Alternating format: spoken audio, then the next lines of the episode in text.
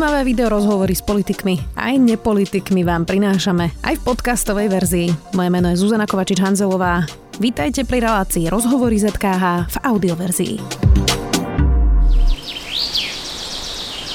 Toto je zvuk najväčšieho filtra CO2 na Slovensku. Zachytí tony uhlíka. Áno, je to les. Môže ho vysádzať aj vaša uhlíková stopka. So službou Uhlíková stopka od SPP pomáhame prírode spolu. Viac na SPPSK. Eurostat odhaduje na január infláciu až 8,5%. Aj Kažimír už priznáva, že inflácia zostane takto vysoko a vyššie, než pôvodne čakali. Ide o najvyššiu infláciu od roku 2003. Čo to znamená pre ľudí a čo s tým? Spýtam sa ekonóma Slovenskej akadémie vied Vladimíra Baláža. Vítajte. Takže dobrý deň, prajem. Tam bol až tak dramatický narast cien energií, tovarov a služieb, ale pre koho toto obdobie bude najťažšie, táto vysoká inflácia?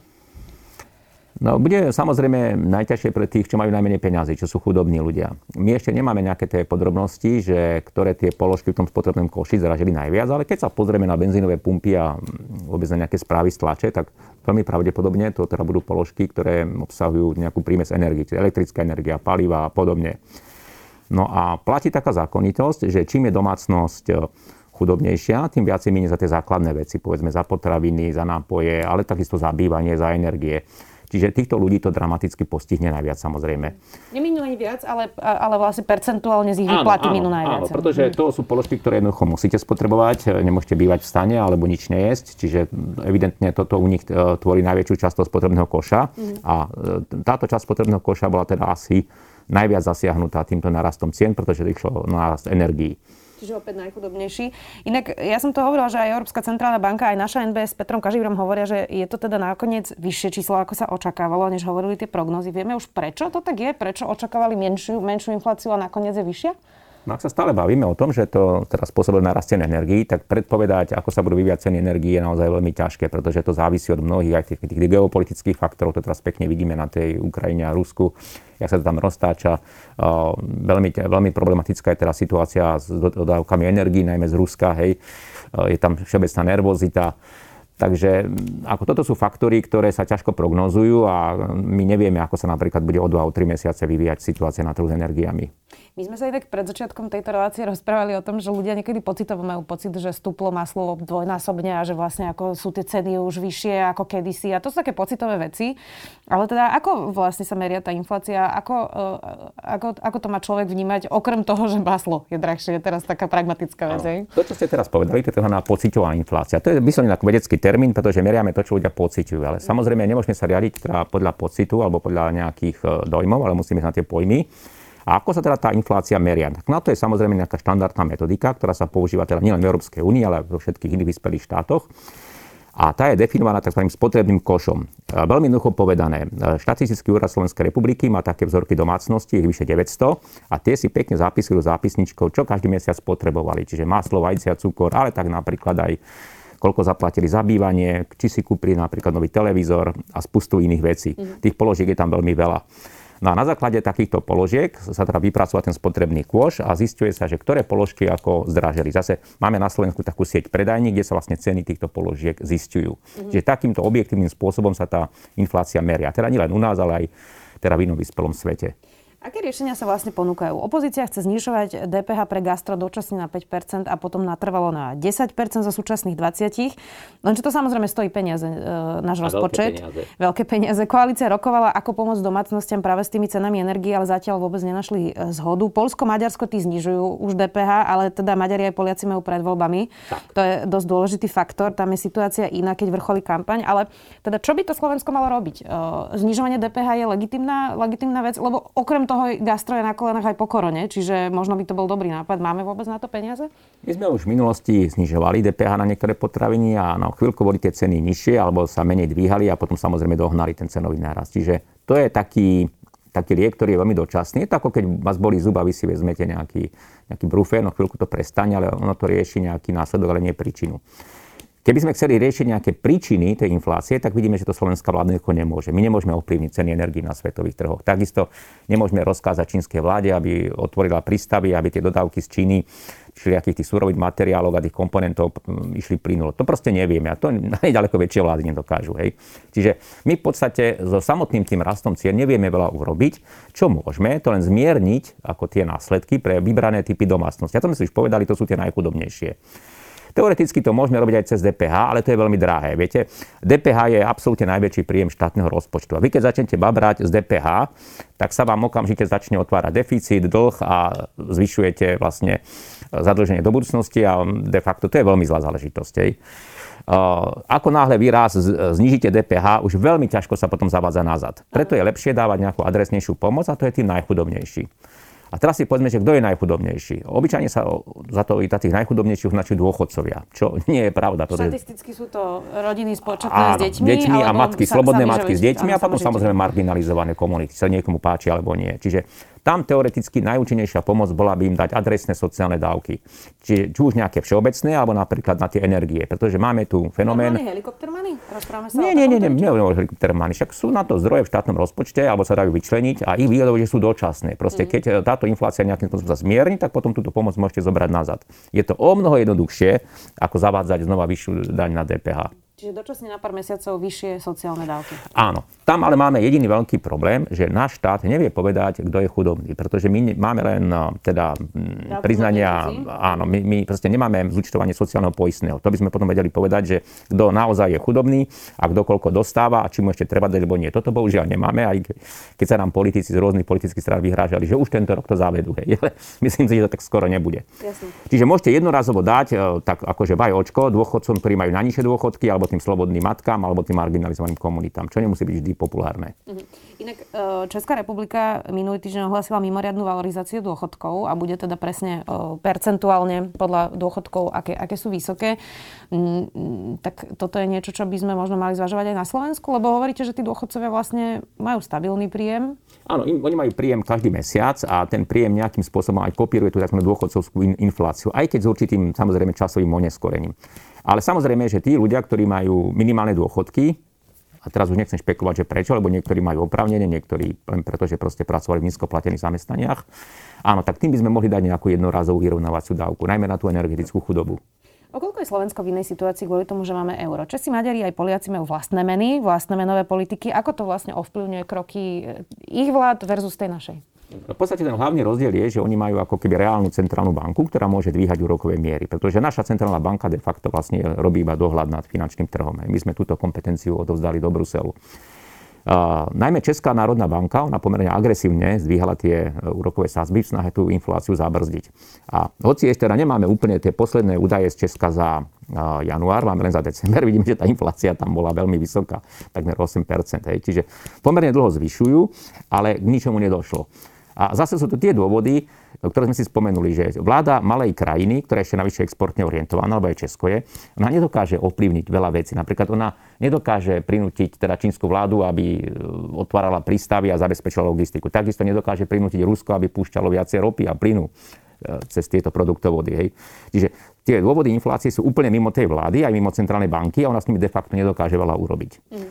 Oni napríklad v Česku aspoň chceli zmierniť rast cien bytov. Viete, preto dávali tie vyššie úroky. Ale tie posledné údaje, ktoré máme z Česka dispozícii o vývoji cien nehnuteľností, tak vidíme, že zatiaľ to ten efekt nemalo. Pretože veľká časť dopytu po bytoch je napríklad zo zahraničia. Hej? Ľudia, zahraniční boháči takto investujú aj na Slovensku aby, aby uložili peniaze, pretože vidia nejaký veľký potenciál. Čo s tým urobí zvýšenie úrokových sadzieb? Nič. Mm. No, e, e, vlastne e, český guvernér Národnej banky povedal, že už viac to asi nepôjde hore, ale teda, keď nás pozerajú ľudia, ktorí majú hypotéky, pôjdu tie úrokové sadzby hore aj na Slovensku? Je toto pravdepodobný scenár? Pravdepodobne áno, ale zďaleka nie tak prudko ako v Česku a o mnoho pomalšie. Uh-huh. Aké sú teda na stole ešte scenáre, obzvlášť teda po covide, lebo covid nastal, jasné, mm-hmm. veľa peňazí, rozdali sme 100 milióny na očkovacie prémie, lotériu, plošné testovanie, ale vôbec aj pomoc e, podnikateľom počas covidu, ktorá teda bola jasná a potrebná. E, čiže čo iné by sme ešte mohli robiť? Naozaj to je len tak, že tento rok musíme nejako prežiť a proste je vysoká inflácia, inak to nebude? Je to tak, ako hovoríte. Hej. Budem úprimný. Hej. Samozrejme, že v ľudskej povahe je taká túžba, že je tu problém, poďme s tým niečo robiť. Ale nie každý problém je riešiteľný, a, a teda nie vo vašich silách. A niektoré veci jednoducho musíme prečkať či sa nám to páči alebo nie. Lebo naozaj tie príčiny tej vysokej inflácie sú prevažne externé, sú mimo nás a my s nimi nejakým spôsobom nedokážeme s tými príčinami veľa urobiť. Naopak môžeme urobiť nejaké malé kroky na zmiernenie tej bolesti. Čiže taký ten malý brúfen, ako to hovorím. Čiže dáme tým ľuďom, čo sú v energetickej chudobe, môžeme teda dať nejaké sociálne dávky, ale to je tak všetko. Mm. Peter Kažimír minulý týždeň reagoval e, na vyššiu infláciu okrem iného aj takto. Dôležité je, akým tempom ceny rastú. Mierny rast cien je zdravý a stabilný rast cien na úrovne okolo 7% želaný nie je. Úroveň, ktorá je v poriadku, sú asi 2%, to je náš cieľ, kam chceme infláciu dostať. Robíme všetko, čo je potrebné, aby sme boli postupne tam, kde chceme byť a naplnili náš mandát cenovej stability. No tak, ale z toho, čo ste hovorili, v podstate jednak nemôžu robiť nič, lebo to robí Európska centrálna jednak banka a, a jednak musíme iba vydržať, nie? Áno. Čiže toto bolo skôr politické vyhlásenie? No, tak nechcem komentovať pána guvernéra, hej, ale v podstate naozaj naša centrálna banka nemá nejaké nástroje na zníženie inflácie. A hoci napríklad Česká, Maďarská centrálna banka si myslia, že mali, tak evidentne im to nezafungovalo. Hej. Čiže nemyslím si, že tieto malé krajiny s tou infláciou môžu veľa urobiť. Môžu riešiť len tie následky. Mhm. Ale zase, keď sa pozrieme predsa len na niektoré tie predbežné údaje, ktoré prišli za január, tak vidíme, že v tých veľkých tých jadrových ekonomikách e- eurozóny, ako je Nemecko, Francúzsko, Taliansko, tak tam síce ceny ešte stále rastú, ale už pomalším tempom. Čiže tam už eh, nastáva to, čo my tak voláme, že dezinflácia, čiže spomalovanie rastu cien. A pokiaľ eh, toto ekonomické jadro eurozóny bude pokračovať v tomto trende, tak ono časom sa tá situácia preniesie aj ku nám. Mm-hmm. E, inak ale to, to stanovisko bolo teda širšie, ako som teraz ja čítala, ale ako keby v ňom naznačoval, že áno, tak tento rok to bude vysoké, ale na budúci rok by sme sa už mali dostať do, noma, do normálu a netreba panikáriť. Takže e, tá prognoza je, že možno budúci január už budeme mať po a naozaj už sa to celé upokojí? Záleží na tom, čo rozumiete pod slovom, že upokojí. Tak, no, že to nebude 8,5. No, tak 8,5 to určite nebude a dokonca si myslím, že už ako v druhom polroku tohto roku mm. tá inflácia bude možno 6 a potom bude postupne klesať. Hej. Čiže ten priemer za celý rok 2022 môže byť niekde na, na úrovni nejakých 5-6 či v roku 2023 sa dosiahne, dostaneme k tomu cieľu, že, že 2%, tak o tom mám isté pochybnosti. Ale také vysoké ako, ako v tomto roku by to už byť nemalo. Vy ste napísali pre denník N komentár ku koncu roka, kde ste napísali, pandémia spôsobila veľké ekonomické škody, ale zároveň urýchlila dôležité štrukturálne zmeny v svetovej ekonomike. Uh, to bolo v decembri. Urýchlila ale štrukturálne zmeny aj v slovenskej ekonomike? Určite áno, pretože Slovensko, či, či tomu chceme veriť alebo nie, ale naozaj je súčasťou tých vyspelých krajín. My sme takové high income country, čo niekoho akože prekvapí, ale my sme naozaj iná krajina, ako je povedzme Kazachstan alebo Rusko. A napríklad pandémia ukázala jednu dôležitú vec, že áno, že digitálne sa dá. Viete, predtým všetky firmy tu mali veľké nejaké tie centrá, kde sedela kopa ľudí, každý deň sa tam dochádzalo a zrazu sa ukázalo, že áno, dá sa pracovať aj z domu. Má to samozrejme aj svoje nejaké svoje negatíva, pretože sú veci, ktoré vyriešite len face to face, hej. Je tam samozrejme doma je tam únava, často depresia, že sa nemôžete s niekým stretávať a tak ďalej. Ale dôležitý poznatok je, že áno, dá sa veľa vecí poriešiť digitálne. Najmä teda v tých, eh, tých profesiách, kde tá práca je taká, že dá sa vykonávať vzdialenie. Nemôžete to robiť samozrejme v továrni. A tento trend potom vlastne bude mať veľké následky aj pre nejaké iné životné situácie. Pravdepodobne veľa ľudí si uvedomí, že dochádzať povedzme, že z Osenca alebo z týchto, z týchto lokalít každý deň a stať v hodinu tam a hodinu nazad asi nie je produktívne.